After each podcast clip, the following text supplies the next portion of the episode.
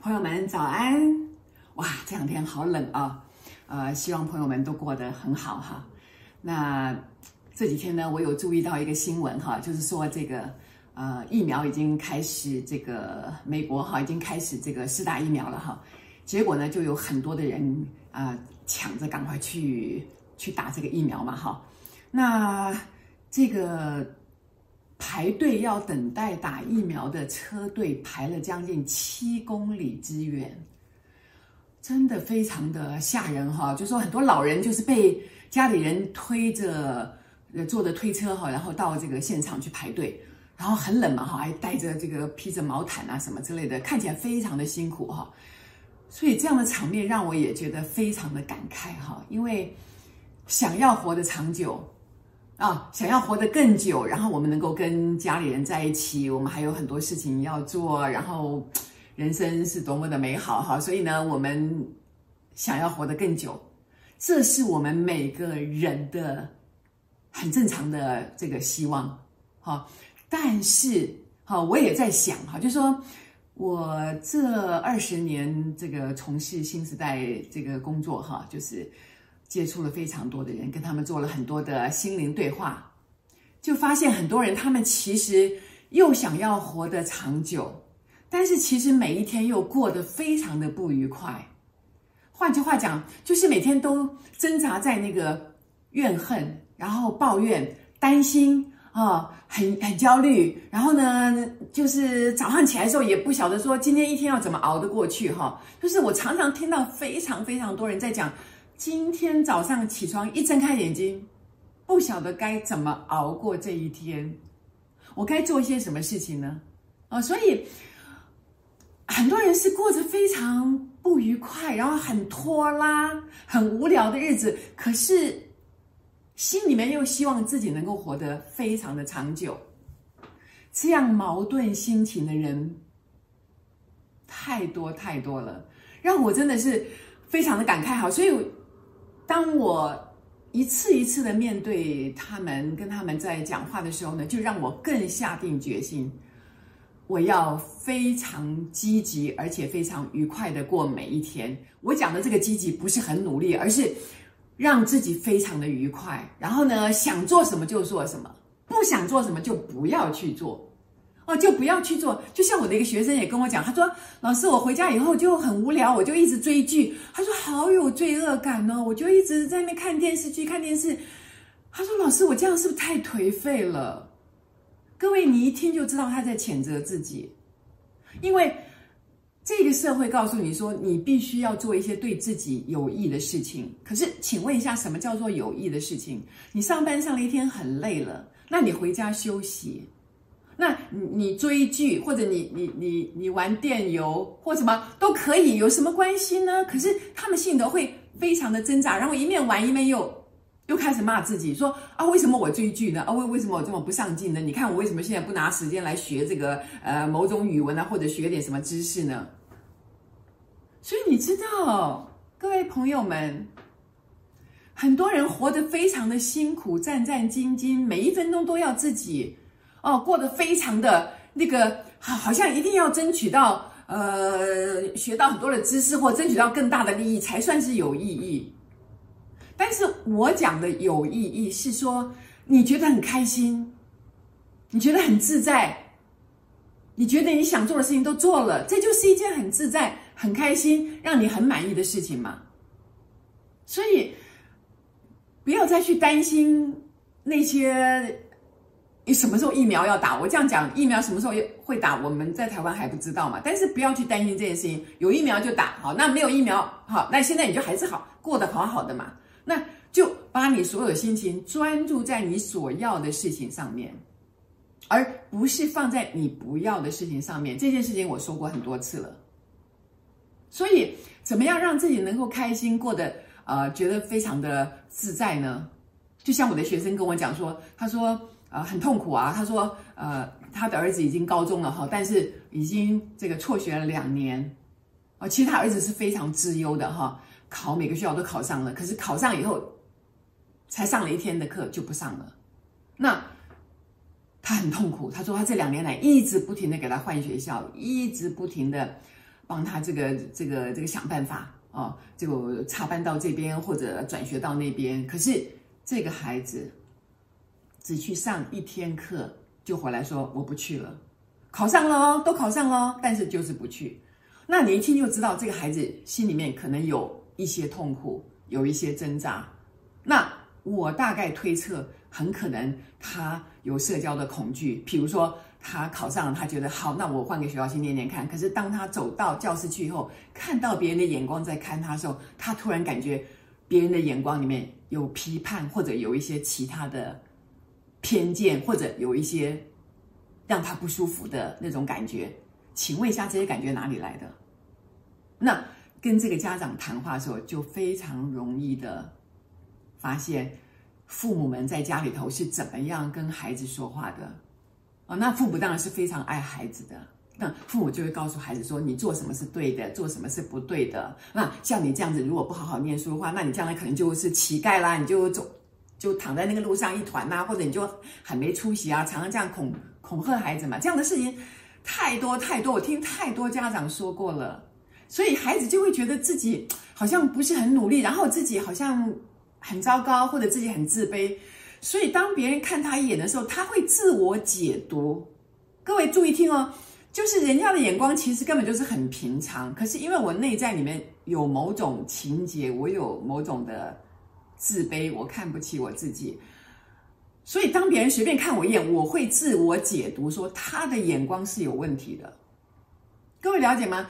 所以，当他看到别人看他的时候，别人可能只是一个随便的这样看一眼、瞄他一眼，或者想要跟他打招呼，但是他内在都会产生非常多、非常多不能适应的感觉出来。所以，回来了，回来了，不能上课。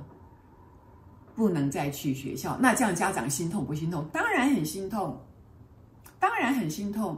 可是我就跟这些家长们讲，我说：你们用这种方法，已经让孩子来来去去这样在学校哈，又在家里这样两年了，都没有读成书。那你们的方法是不是有问题？他说有问题。好，那有问题要不要？放下，就是不要再这样做了，就是不要再勉强孩子去学校了。啊，不去学校，那孩子要做什么？孩子要做什么没有关系，但是此刻你要相信你的方法已经不对了，所以孩子没有办法再去面对学校。那请问你要不要用用我的方法？就说好，就让这个孩子在家里随便他做什么都好，但是。你要一直鼓励他，跟他讲没有关系，在家里你也是我的好孩子，我一样的爱你。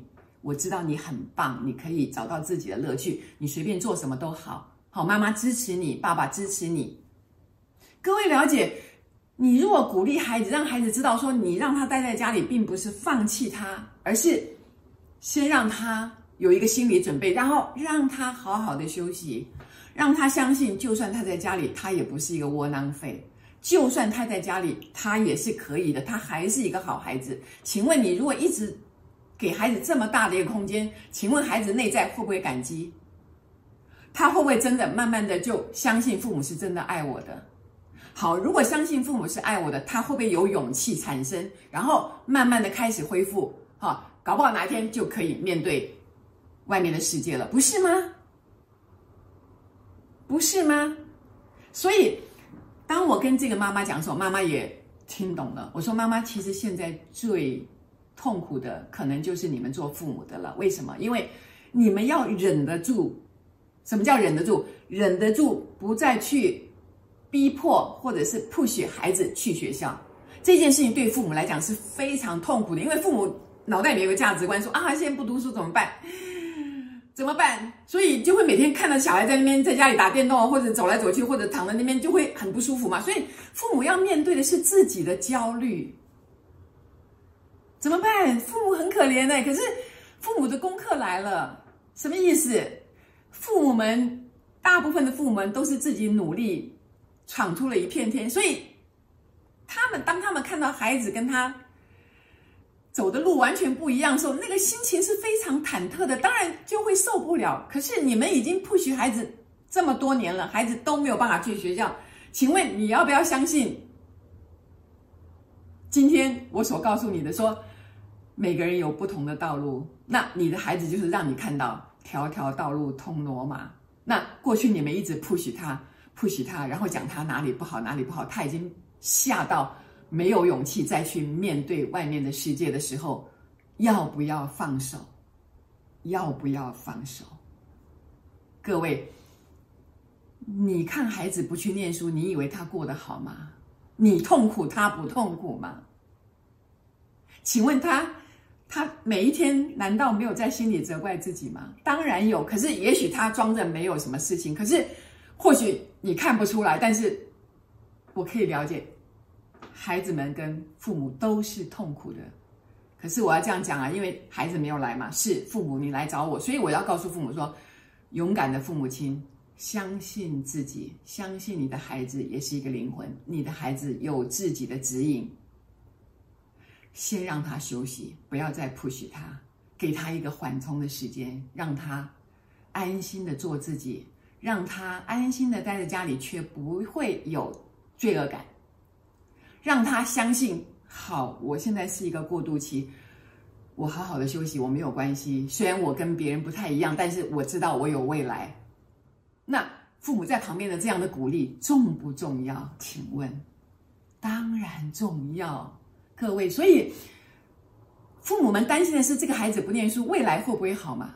可是这个孩子现在就过得不好，所以要不要让他现在能够过得好一点，让舒服一点，然后你们也舒服一点，然后大家都很舒服，都放心，然后相信未来一定是非常美好的。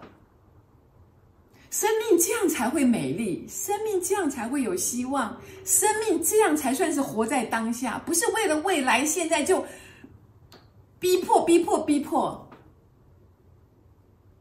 当然不是每一个孩子都这样，但是如果孩子已经发生这样的情形，很明显的，他处在一个非常非常艰难的一个心境里面，这个是外面的人没有办法了解的。可是因为我们跟太多的孩子谈过话，我们了解。小孩非常的辛苦，所以父母们爱孩子，我知道你们很辛苦。这个时候，你的功课就是怎么样放下你的焦虑，相信好，我要相信新时代的思想告诉我们，每个人都有一片天，每个人来这里都是学习爱，他有他的路途。我们不要焦虑啊，我们好好的支持这个孩子，仍然鼓励他，好，仍然鼓励他。虽然他跟我们走的路不一样，但是。好，我们要好好的爱他，让他觉得我们永远都不放弃他，我们永远都是他的后盾，我们永远不会看他的表现如何而一直的爱着他。所以，你看，从一个打疫苗，这个每个人跑去想要活得更好，想要活得更久，但是。每个人都没有看我自己现在生存的环境里面，我到底过得快乐不快乐？我就随便拿这件事情出来讲，各位就知道，各位就明白我是什么意思。只有今天，没有明天，因为当明天来到的时候，它也是以今天的形式来到我们的面前，所以眼下的一切最重要。我们可以活得长久，可以活得更好，但是现在当下一定要活得很好，把现在的问题先解决。好，就是鼓励自己，鼓励孩子，告诉自己安心，也告诉孩子安心。谢谢大家，祝福大家，谢谢。